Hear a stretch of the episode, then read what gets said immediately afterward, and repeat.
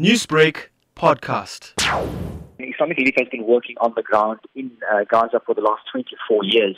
And what we have provided in, in Gaza currently has been we're looking at food, we're looking at healthcare, which is important areas of, uh, of need within the communities, especially with regard to the medical facilities. We are looking to uh, stabilize those, those items as well. So Islamic Relief has been working uh, on the ground constantly for the past 24 years.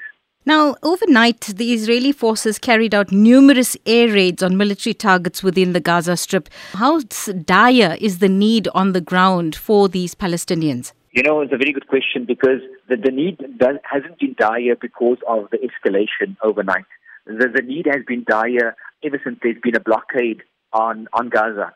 And, and I think that the need in Gaza has been great in terms of what people require, whether it be from uh, shelter, whether it be food items, whether it be health items, or medical assistance, or even running water. Uh, that has been dire. So it's not about an escalation that just happened overnight. It's, a, it's an ongoing process over a period of time. And that's why I mentioned initially, Islamic Relief has been working on the ground for the past 24 years. Uh, to serve humanity. When you discuss these things with the people on the ground, what do they talk about? Well, they, they, they talk about uh, trying to live a normal life. That's number one. For children to go back to school, uh, have an education is, is primary for, for them, and healthcare facilities, uh, you know, providing enough healthcare because also the pandemic has had a major impact besides the what's happened in terms of the escalation, but also the pandemic has had a major impact on the healthcare system.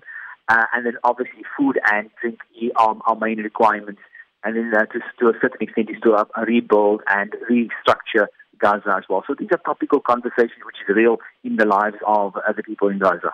Newsbreak, Lotus FM, powered by SABC News.